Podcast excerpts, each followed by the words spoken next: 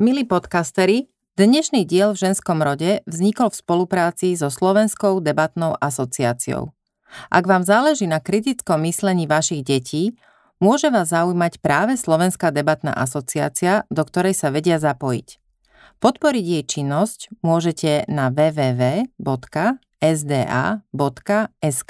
lomka darujme. Pomôžete tým naučiť mladých ľudí argumentovať a kriticky myslieť pretože myslieť je kriticky dôležité. Podporte preto www.sda.sk lomka darujme. Ďakujem vám. Vítam vás pri počúvaní ďalšieho vydania v ženskom rode.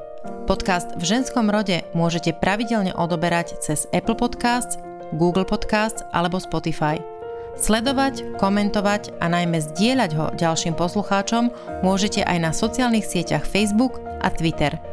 Teším sa, že ste súčasťou môjho dobrodružstva dávať šancu múdrym ženským myšlienkam, inšpiratívnym príbehom a hlbokým dušiam. Dnes sa v štúdiu rozprávame so Sandrou Žigovou aj o tom, že možno ak by sa trošku zamyslel a, a a pochopil by, že to je vlastne moja práca a že ju robím nejaký ten čas a že celkom rozumiem a mám obrovské skúsenosti, mohol by sa viacej spolahnúť a, a rešpektovať vlastne tú prácu toho druhého. Sandra je žena s vkusom a citom pre oblečenie, štýl, materiál a farby. Ako renomovaná štilistka pomáha známym umelcom v Čechách a na Slovensku obliekať sa adekvátne ich imidžu, podujatiu či očakávaniam verejnosti.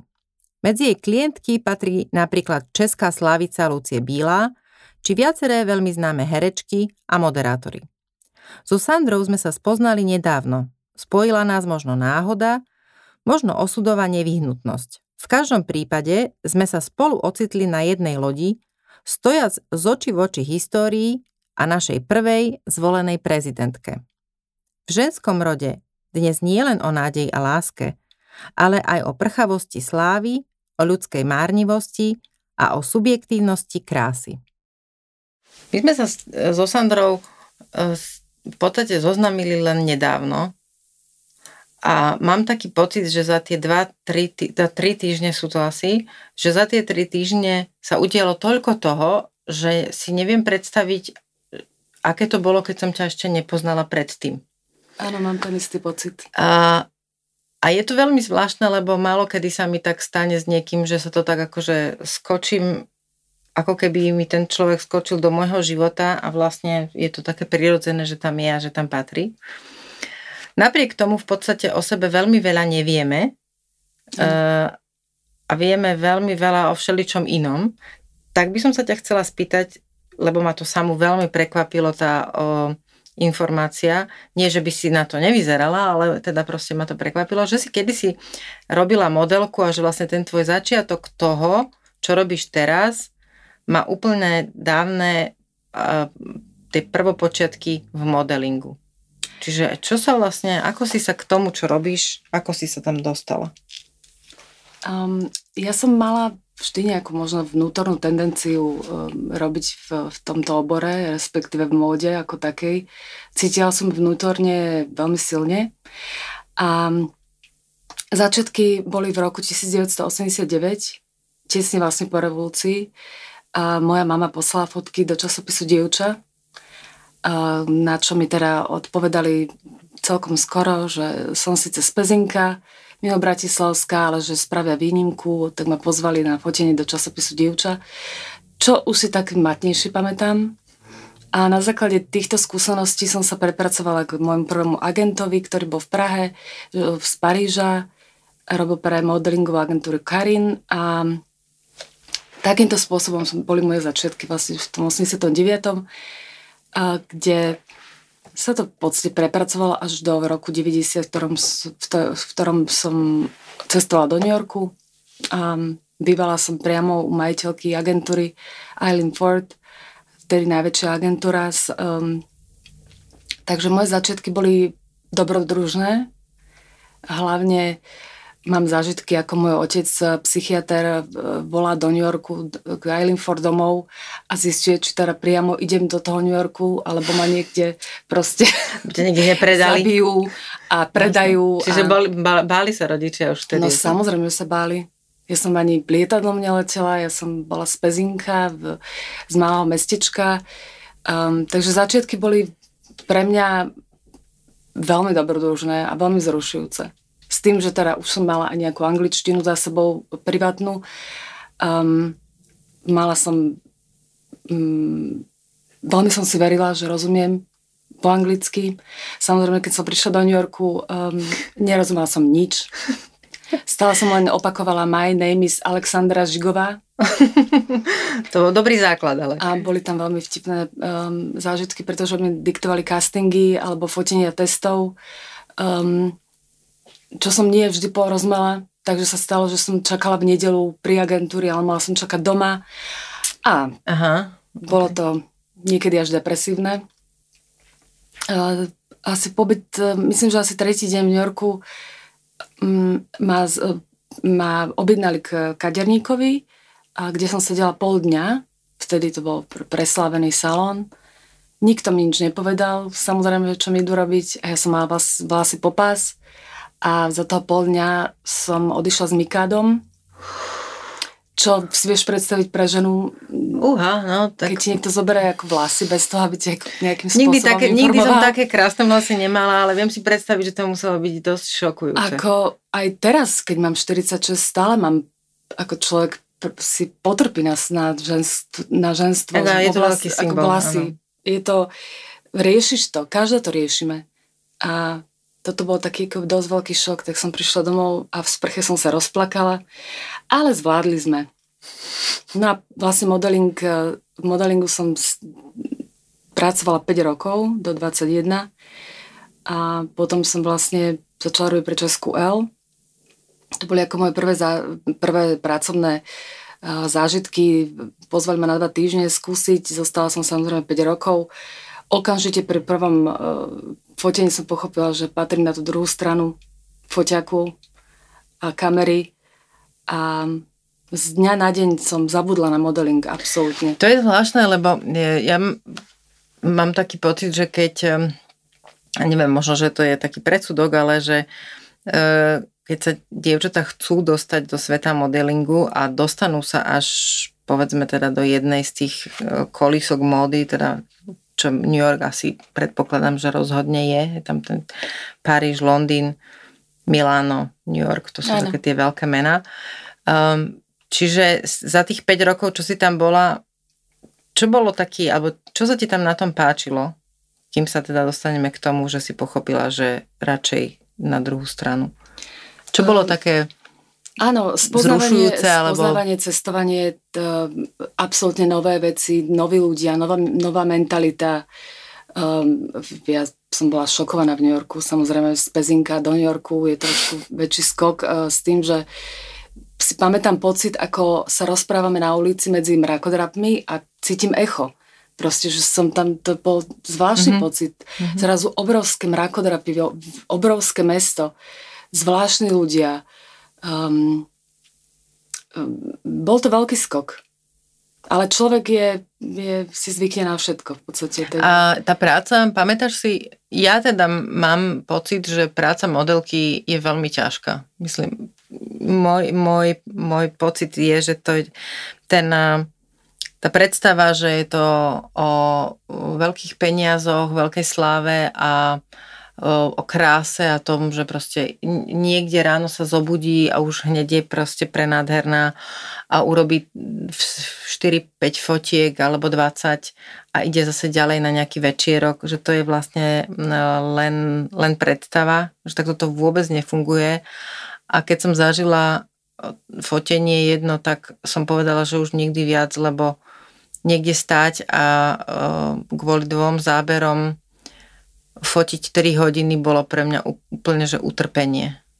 Ako si na to spomínaš? Uh, ja si myslím, že, že človek sa musí narodiť modelkou. To sa nedá naučiť. To je ako so všetkými zamestnaniami, že musíš mať nejaký talent, nejakú vlohu. Um, musí ťa to absolútne baviť. mňa to po tých 5 rokoch prestalo baviť. A väčšiné cestovanie z domu, mala som individuálne štúdium, potom som musela robiť skúšky, takže bolo to veľmi náročné.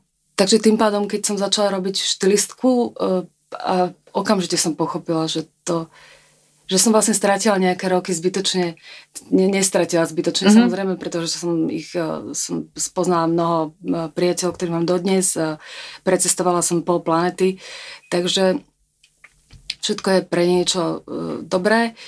Um, a samozrejme nie je to pravda, že modelka má vysnenú profesiu, ráno sa zobudí nádherná a je za tým strašne veľa driny. Um, dievčatá začínajú mladé s modelingom. To znamená, že ešte absolútne metabolizmus funguje, môžu jesť v podstate čokoľvek. Um, sú to vlastne ešte deti. Ale to odlúčenie od tej rodiny je celkom, celkom ťažké, musím povedať. To bolo asi najtežšie na tom všetkom.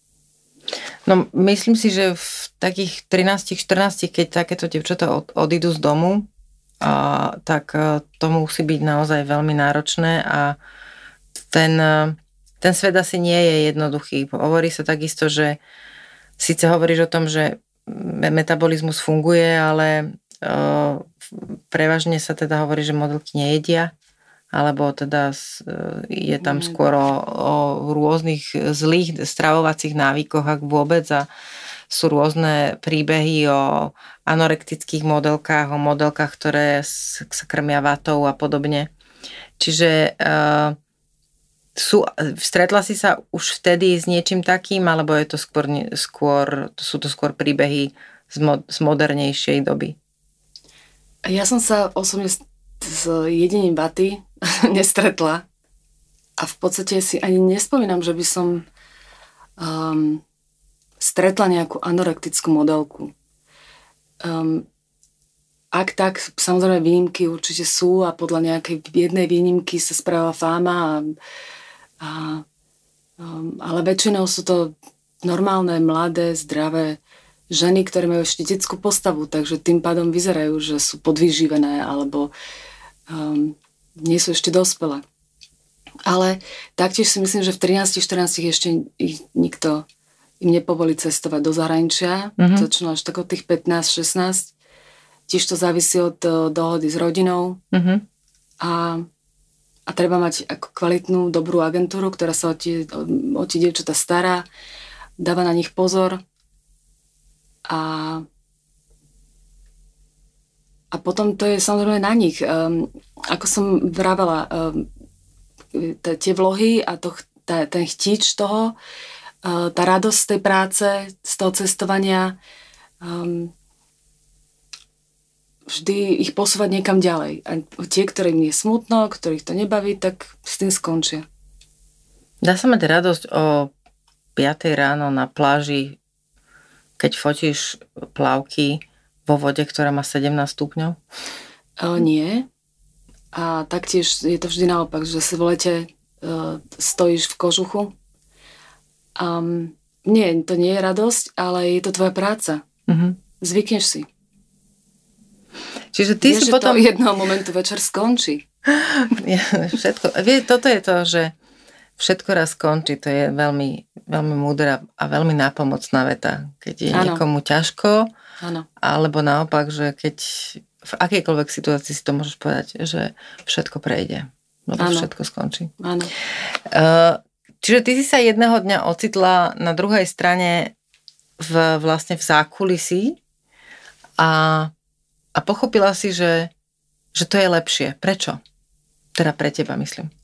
Myslím si, že som typ e, človeka, ktorý veľmi rád a veľa pracuje um, a cítila som sa viac nápomocná. E, viac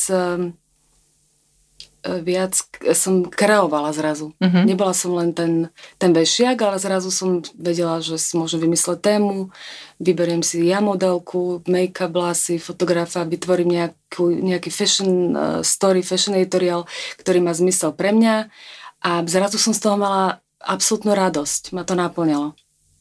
Bolo to stále ako keby z toho istého z toho istého odvetvia, v ktorom som začala, ale bolo to vlastne kreatívnejšie. Um, pracovala som s ľuďmi v úzkom kontakte s fotografom zrazu. Mm-hmm. Už to nebolo len dobré ráno, tady sem, ale zrazu som mala aj niečo pod kontrolou, mohla som niečo zrazu riadiť, kontrolovať a, a robiť ako zodpovednú prácu. Mm-hmm. Dovtedy to bolo iba iba ako keby použiteľný materiál. Jasné, že dovtedy si bola, mala byť iba tá pekná. Áno. A potom si už mohla byť aj tá, ktorá vlastne do toho dáva samú seba. A v zmysle nejakého, nejaký názor. Nejakého názoru. Uh-huh. Uh-huh. Čiže ty si sa vlastne v tých 21 e, vrátila do, do Prahy? No, ako keby som začala svoju prácu robiť uh-huh. a mhm. začala som robiť v Prahe. Áno. Uh-huh. Čiže stále, e, stále nie pezinok. Nie, nie, nie. Čiže New York a teraz Praha a, a, a tam čo? No, v Prahe uh, som začala robiť v Českej L, vlastne ona v 95. vznikala. Uh, takže po pár mesiacoch som nastúpila um, už vzniknutej L, kde mi šefovala američanka z, priamo z New Yorku, z americkej L, ktorá mi veľmi pomohla v začiatkoch. Stala sa mi kamarátkou. Um, a naučila ma absolútne tie základné veci, ktoré e, k mojej práci patria a, a naučila ma ich americkým spôsobom, lebo to vtedy u nás nikto nevedel a nerobil, takže to bolo ako keby prvý, prvá profesia, ako vzniknutá mm-hmm. v 90 rokoch. A zostala som v Prahe 5 rokov a, a vlastne počas tej práce v L som aj cestovala trošku a mala som priateľa v Amerike, to znamená, že som aj odišla na chvíľku do tej Ameriky um, na 3 čtvrte roka. A začala som v podstate robiť zase z L, ale v kombinácii pre televíziu Markiza a robila som reláciu, takže som sa ako keby už zase vrácala na Slovensko, mm-hmm. pol na pol a som sa vrátila úplne. Um, a počas tých začiatkov som sa uh, stretla uh, s, s pár ľuďmi, ktorí robili aj v Čechách, aj na Slovensku. Um, mali licenciu na Elite modelu, Saša Jany, s ktorým som úzko spolupracovala.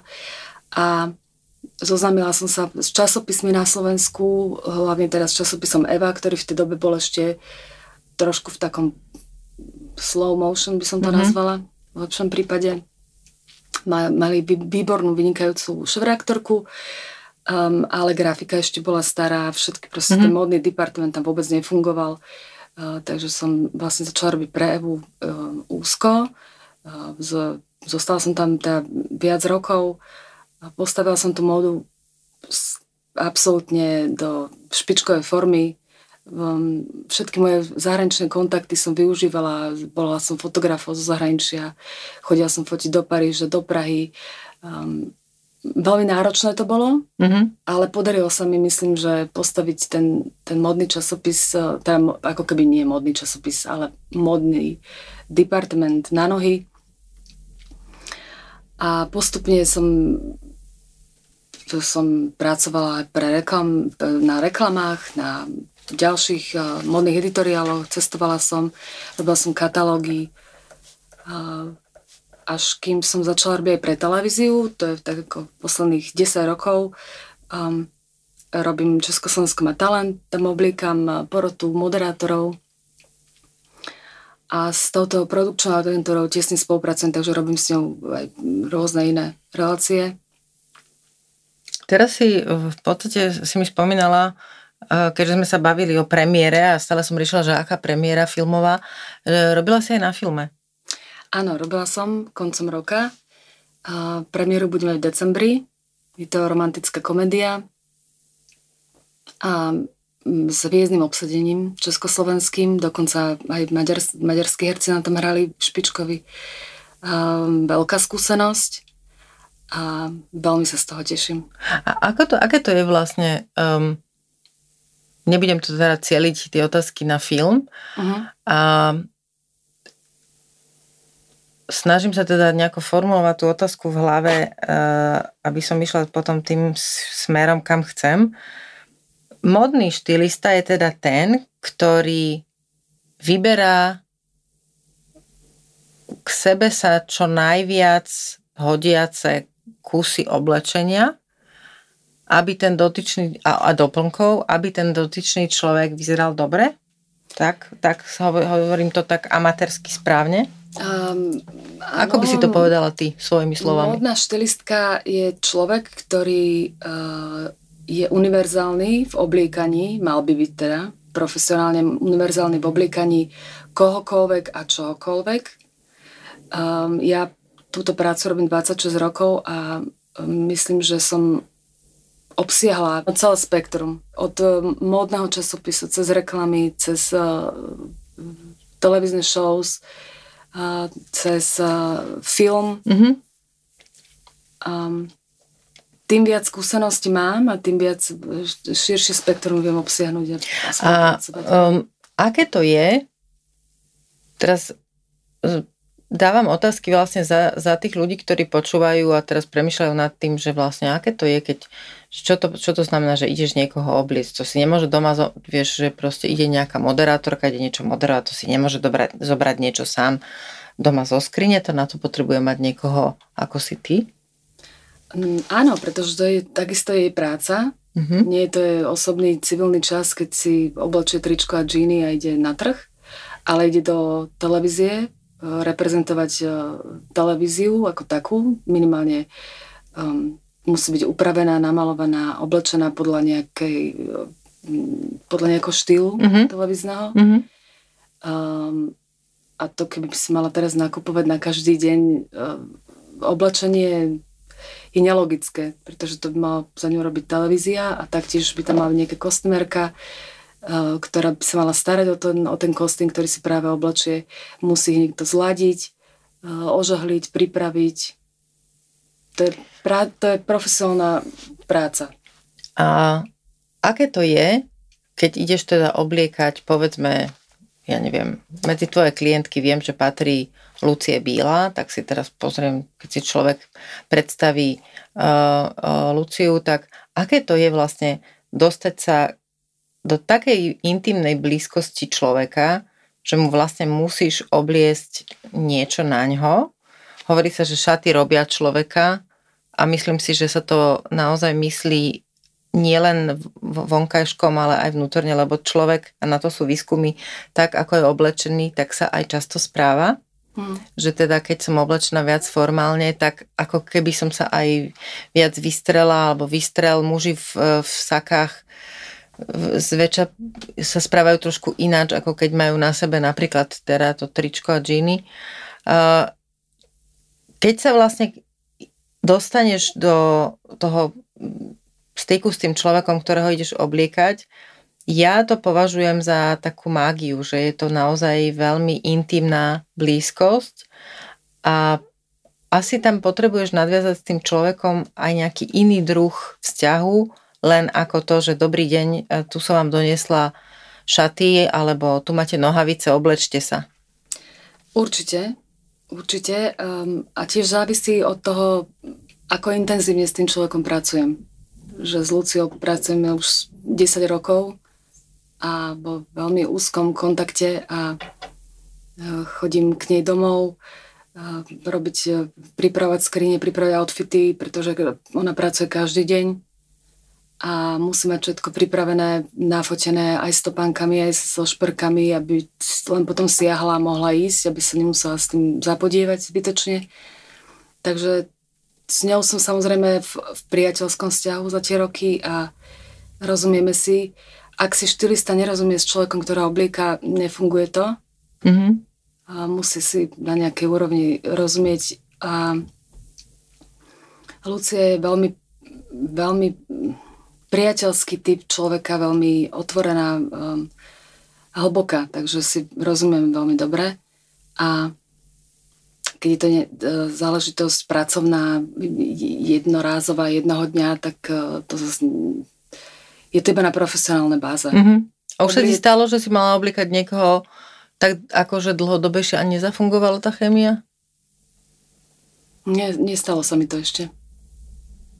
To nechcem tým povedať, že by som si so všetkými mm-hmm. ľuďmi na planete rozumela, ale, ale mala som to šťastie na, na typy ľudí, s ktorými som pracovala.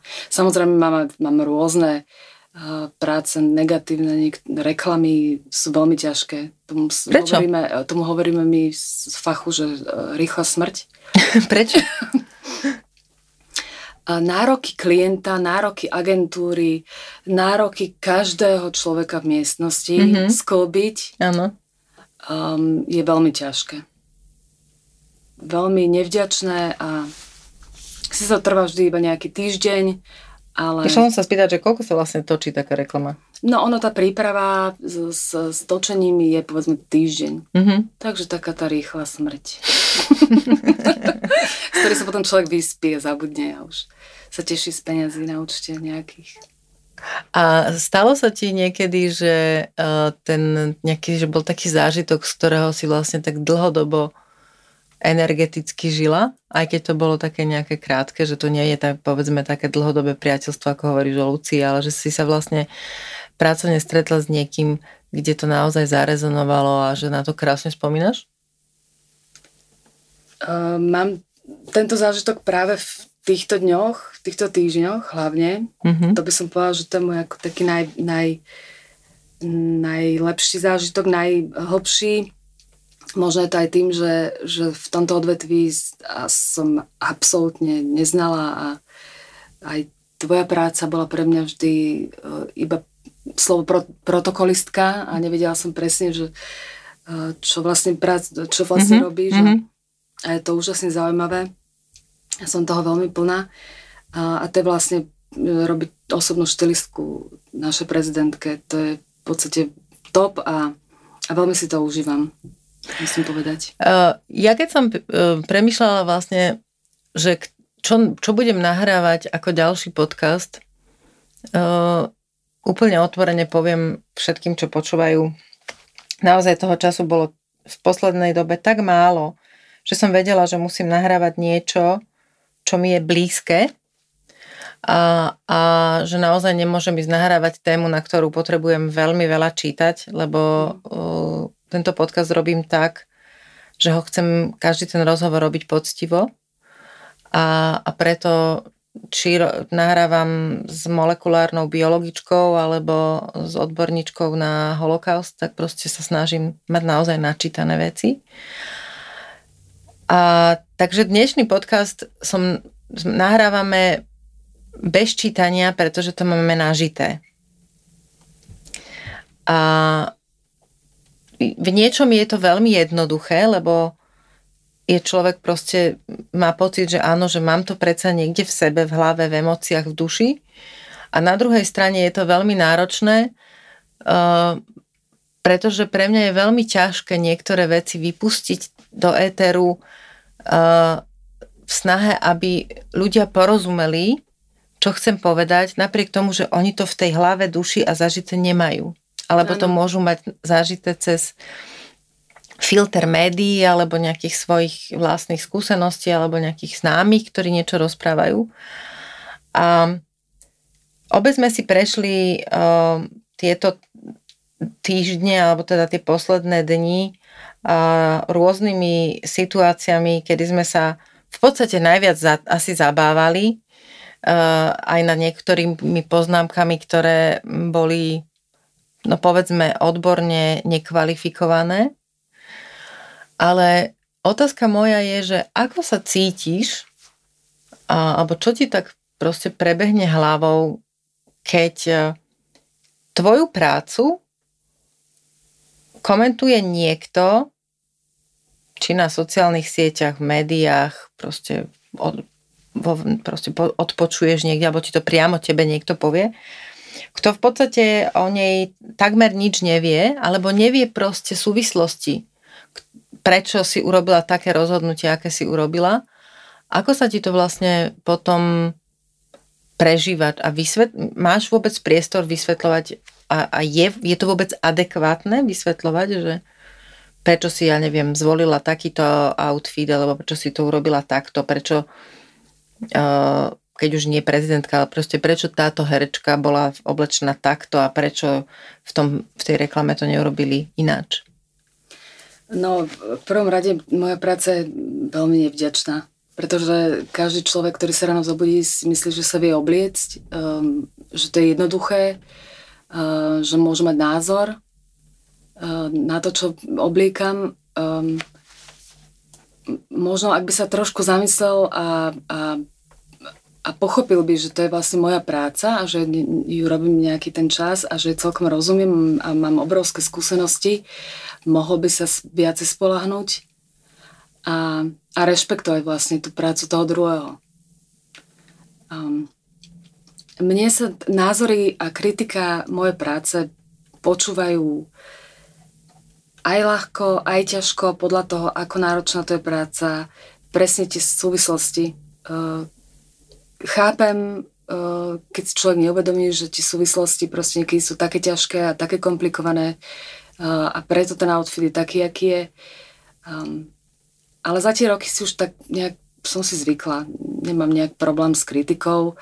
Um, ak je nespravodlivá a vidím to samozrejme, že nekvalitná, alebo tomu človek nerozumie, ale má pocit, že môže o tom rozprávať verejne, vtedy ma to štve. Áno, mm-hmm. áno to ma štve. Ale nejak to neprežívam nejak zásadne. Cítim vnú, vnútorne, že robím dobre, čo robím. Keď som si istá, že čo som obliekla a ako som obliekla, bohužiaľ to nejakým spôsobom preklniem a, a ideme ďalej. Uh, stále v niektorých ľuďoch podľa mňa uh, tkvie taká otázka alebo taký názor, že, že v podstate ide o, o povrchnosť, že, že proste, že budem to tak degradovať takým slovom, však to sú len handry. Proste, čo to tak riešia? že však veď to je úplne jedno, čo si kto oblečie, dôležité je, aký je vnútri a že teda proste nezaváži, či mám na sebe to alebo ono. Dôležité je, aký som človek. Čo si o tom myslíš?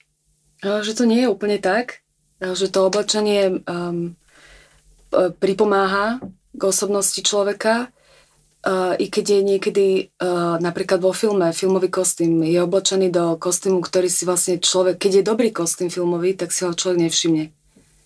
Absolútne sa spojí s osobnosťou čo, tej postavy. Uh, tomu sa ja snažím nejakým spôsobom približiť, že aj keď obliekam, samozrejme to je veľmi odlišné jedno od mm. druhého.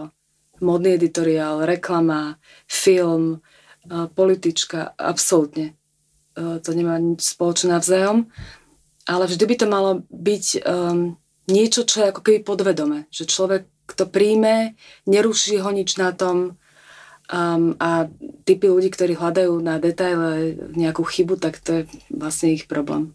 Mm-hmm. Čiže také, keď niekto povie, no tak tá tie rukavy boli hrozné, alebo teda tá kravata, no strašná, alebo dĺžka, dĺžka sukne to mali byť kratšie a dlhšie. Áno, to je veľmi smiešne. Veľmi smiešne, pretože moda a oblíkanie je tak rôznorodé a tak pestré um, v, v rámci predstavivosti, v rámci fantázie, v rámci kreativity. Nemá v podstate ani nejak, nejaké hranice.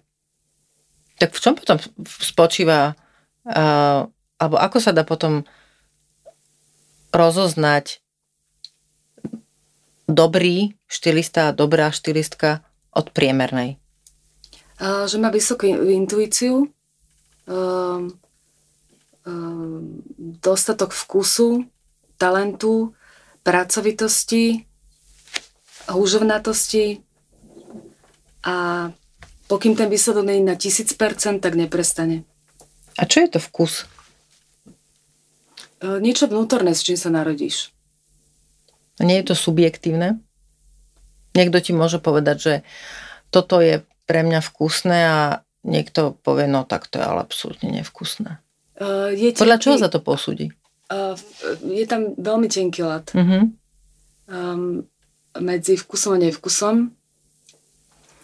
Eh, my, ktorí to robíme ako hlbšie a dlhšie a, a, pod, a, a, a, a na 100%, tak um, my si posúvame tú laťku medzi tým vkusom a nevkusom a hráme sa s tým, s tým tenkým ľadom.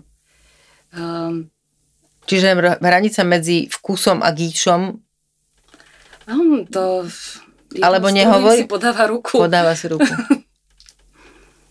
A je Ale niekedy... normálny človek ne, ne, nevidí alebo nepochopí tu, že až kam sa dá zájsť do, a, a pohrávať sa s gíčom. Lebo rozmýšľam nad tým vlastne, ako keď, e, ja to tak vnímam, že je to proste ako keď sa rozprávajú ľudia o umení a teraz niekto začne rozprávať o obraze, kde by na bielej ploche je jedna červená bodka a, a, a bude, e, niekto povie, že je to fascinujúce a krásne a, a úžasné dielo, veľká myšlienka a niekto proste stojí pri tom obraze a hovorí, čo, čo to je, to je bodka na bielom plátne, prosím vás, čo, čo, čo tu z toho robíte, také uh, orácie, ako niekto môže za toto dať také peniaze, že mohol radšej nakrmiť XY ľudí. Uh, premýšľam proste nad tým, do akej miery a, a prečo je vlastne pre nás ako ľudí dôležitý vkus a krása, keď je to také subjektívne. Uh, neviem, ako sa k tomu staviaš ty, alebo že Je to podľa, podľa typu človeka, podľa toho, pre, ako je to pre neho zásadné um, a dôležité. Niekoho moda baví viacej, uh, študuje ju, um, robí film kostýmovú vytvarničku, minimálne sa rád dobre oblíka, chodí po obchodoch, to je okrajová, okrajový záujem. A, a potom sú ľudia, ktorí absolútne to nezaujíma. Tým pádom si oblečie, čo si oblečie a, a nerieši. Takže on tú bodku vidí na tom bielom plátne mm-hmm. a ten druhý zase vidí všetko okolo, lebo sa mu to rozvíja v, v hlave, v, kreuje. To je úžasné. To je vlastne úžasná radosť na tej práci. Uh, že, že ja vidím tie veci v, v svojej hlave, viem si to, viem si to vymyslieť, vykreovať rozkvitá mi to. Nie raz predpokladám, že uh, množstvo, keď nie z poslucháčov, tak určite z poslucháčiek, uh, sa ráno postavilo pred skriňu plnú a povedalo si, Pane Bože, nemám si čo obliesť. Stáva sa ti to niekedy aj tebe, že proste nevieš, alebo proste ty vždy vieš, čo si máš obliesť? Každý deň neviem. Odľahlo mi trochu. A mám s tým veľké nervy. Vždy sa chcem, pretože som veľmi za- zamestnaná a busy, takže sa vždy ponáhlam z domu. Nie je to nikdy také, že stojím pred a teším sa a rozjarenie vyberám, ale skôr naopak. Nie, schmatnem nepripravuješ si už večer? Nie, nic si nepripravujem. Nemáš nafotené? Ty také, že tiež by si to mala nafotené a nalepené znútra skrine? Nie, Že... vieš, ak je to s tým obuvníkom. Áno, viem si predstaviť. Keď veľa fotíš a, a kreuješ a vyberáš a, a organizuješ, potom doma práve naopak. Doma máš pocit, že potrebuješ vypnúť. No minimálne rýchlo niečo natiahnuť a ísť, takže... A A samozrejme chcem, aby to malo nejaký zmysel, áno? minimálne nevy, som- nevybehnúť nahá. Potom som vyfrustrovaná. A ako vyzerá tvoj bežný deň? A Môj bežný deň závisí od práce, ktorú Mhm. práve mám. A teraz mám celkom také a, napínavé obdobie. Ako vieš? Áno. Sklbili sa mi dokonca veľký projekt, ten môj talent, ktorý natáčam raz za čas a e, do toho inaugurácia um, veľmi vzrušujúce obdobie. Áno. Takže môj deň začína, keď je toto obdobie môjim obdobím, tak potom začína veľmi rýchlym odchodom z domu, pripravovaním sa, telefonovaním, uh, zhaním naraz dvoch projektov oblečenia pre rôznych ľudí. Na každého sa musím osobitne sústrediť, mám iba jednu hlavu. Um, takže to býva dosť náročné. A píšeš si, kreslíš si, alebo funguješ tak, že všetko máš v hlave? Všetko mám v hlave.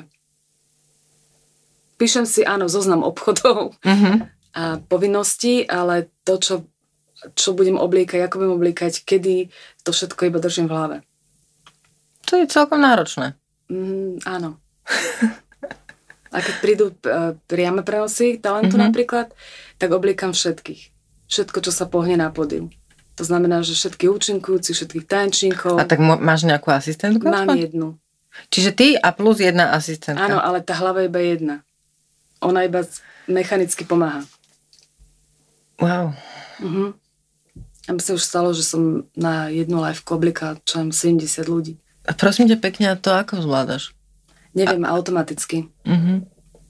A akože kde regeneruješ? Alebo ako regeneruješ? No ono medzi tými prácami, pretože ja som vlastne živnostnička, mm-hmm. takže ja medzi tými prácami mávam voľno. Mm-hmm. Dokonca niekedy aj pár mesiacov. Čiže a ako, ako potom regeneruješ? Čo, čo, čo je pre teba takým vypnutím? Čo robíš? No, e, tak mám aj dieťa školopovinné. E, tak ale to nie je regeneruješ. To neregeneruješ. Áno, práve. Aha, to si to, chcela to, povedať, to že to nie je vlastne... Podvedome okay. regenerujem. Uh-huh, uh-huh. Ale chodím plávať, chodím, chodím na, teraz za čas na dovolenku uh-huh. a keď je v škole, tak, tak ležím a pozerám do, do, do Čiže priestoru. proste vypneš, absolútne, aby si vypla tú hlavu. Áno, absolútne vypnem. A... Naučila som sa to. Táto práca, ja neviem, ja mám teraz znovu možno, možno proste takú otázku, že, že keď e, si predstavujem, že takto idem obliekať niekoho a E, stačia na to obchody v Bratislave, alebo kde vlastne zháňaš e, to oblečenie pre toľkých ľudí? Chodíš aj do Viedne, alebo, alebo vybera, ty si vybereš butiky, alebo oni ti povedia, že, že asi, že čo sa im páči, alebo spolupracuješ s modnými návrhármi. Ako, ako to vlastne funguje? No, štylista je človek, ktorý závisí absolútne od zdroju. Lebo ja vlastne nie, nie som na módny návrhár, tým mm-hmm to nevymýšľam, nekreslím, nekrejujem, ale robím už s hotovým materiálom. Takže pre mňa zdroje sú absolútne nevyhnutná záležitosť, takže spolupracujem so všetkými ako keby naraz. Využívam maximálne najviac zdrojov mm-hmm. podľa typu práce. Samozrejme tiež, keď je ako spomínaný talent, uh, robím hlavne s uh, obchodmi z Bratislavy, s, s nákupnými centrami. Um, to prichádza ďalšia komplikácia, respektíve ďalšia záťaž, ktorá, s ktorou je spojená aj moja kostymerka a to je, sú rôzne cesty, ako sa dostanem k tým, k tomu, k tým šatom. Mm-hmm. Buď si to zapožičiavam, platí sa im za to nejaké požičovné, respektíve sa to nakupuje, alebo sa to nakúpi, čo sa nepoužije, sa vráti. Mm-hmm a je to veľmi náročné na, na prácu, na, na čas, na, na likvidovanie po tých, po tých uh, televíznych projektoch.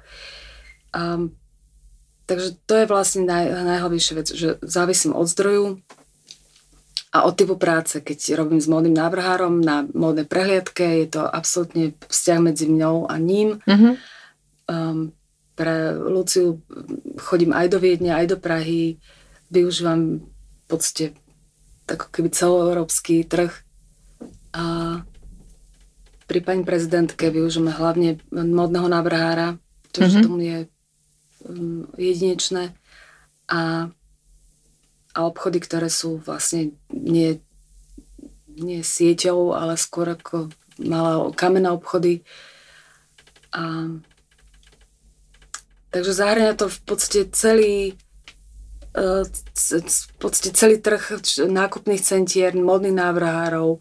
Um, no v tej hlave musíš ako stále tak uvažujem nad tým, že, že málo kto sa vlastne, keď pozeráme časopisy, teraz si pozrieš, ja neviem, otvoríme si Vogue alebo L, alebo akékoľvek aj slovenské, či, či teda, ja neviem, Evu, Madame Evu, proste pozeráš časopis a uh, tie, tie outfity, ktoré tam sú na, nafotené, človek má pocit, že uh, aspoň teraz tých, ktorým sa to teda páči, že je to jednoduchá práca, ale asi to nie je tak, že tu som si zobrala jednu sukňu, jednu blúzku, položím to nad seba, odfotím to. Že naozaj vlastne za, za tým je vždy ten človek ako si ty, ktorý vlastne uh, pracuje že to tá, tá, mňa fascinuje to, že je to vlastne naozaj, že práca, že, si to, že to niekto nerobí a, ako nejaké svoje hobby. A, a snažím sa predstaviť teba a ľudí ako si ty, ľuďom, ktorí počúvajú a neurobiť z vás vlastne po, povrchných ľudí. Že aby aj k vašej práci zavládla v ľuďoch istá, istá miera úcty a, a vážnosti, pretože každá práca, akákoľvek je, či je to neurochirurg, alebo smetiar, alebo pekár, alebo učiteľ, alebo modný štylista, že si to zaslúži tú mieru úcty, pretože za tou prácou je veľa premyšľania, veľa behania zjavne a veľa vnímania a cítenia, že, že vidíš aj za tou červenou bodkou na bielom plátne nejaký príbeh. Čo je tiež uh, zaťažkávajúce a vyčerpávajúce, keď stále sa ti rozvíjajú nejaké veci v hlave a nedá, nedá oddychu. Áno, veľmi pekne si to povedala. Tak to presne je. Uh, ja dúfam, že budeme spolu ešte sedieť v súkromí mnohokrát a, a možno raz natočíme taký historických diel, kde budeme môcť rozprávať o tom, čo sme posledné dni zažili a prežili viac. Celý čas som rozmýšľala, že či sa dotknem alebo nedotknem toho inauguračného dňa. Rozhodla som sa, že nie. A, a že nechám všetko to, čo bolo e, zatiaľ odpočívať aj v nás, lebo e, sme toho plné. A, a v podstate aj e, je to, si to zaslúži tá dôstojnosť chvíle, ešte ten odstup, ktorý podľa mňa nemáme. Áno. Ani jedna z nás. A možno teda s odstupom istého času sa nám na to bude pozerať obom lepšie a, a možno aj s takým väčším nadhľadom, lebo teraz to bolo také naozaj veľmi intenzívne. Ubehané. A, ubehané. Ale musím povedať, že som veľmi vďačná, že sme sa stretli. Lebo je to aj pre mňa veľmi obohacujúce sa učiť nové veci a nemať pocit, že stagnujem. Áno. Lebo, lebo ten nový a čerstvý vietor do plachiet je veľmi dôležitý v každej práci. Na záver by som ti chcela dať také tri osobnejšie otázky. Čo je tvoja silná stránka? Moja silná stránka je húževnatosť, pracovitosť a, a otvorený priamy kontakt k ľuďom. Na čo by si chcela mať odvahu? Presať sa bať e, v lietadle, e, nemať strach z výšok a možno tak ako menej takého toho um, toho vkladu do tej práce. Že trošku to odľahčiť by mi pomohlo. Zdravotne. A posledná otázka. Čím by si bola, keby si nebola tým, čím si? Uh, bola by som lekárka. 100%. Si predstav. A, a asi by som bola psychiatrička ako moje rodičia. A prečo? Mm, to vnútorne cítiš, k čomu ťa to ťaha. Možno, že vlastne ty taká trošku psychiatrička aj si len s takým tým estetickejším Áno. podtónom. Áno, veľmi dobre si ma ohodnotila. Lebo tá, ten vnor do tých klientov a klientiek, s ktorými pracuješ, je, je v podstate veľmi, veľmi intimný. Áno, určite. Ďakujem, že ste počúvali môj podcast v ženskom rode. Ak vás tento rozhovor zaujal, Vypočujte si aj tie ostatné. V ženskom rode môžete sledovať a zdieľať aj na Facebooku. Napíšte mi svoje názory, nápady a hodnotenie. Už o týždeň v stredu sa na vás teším s novým dielom.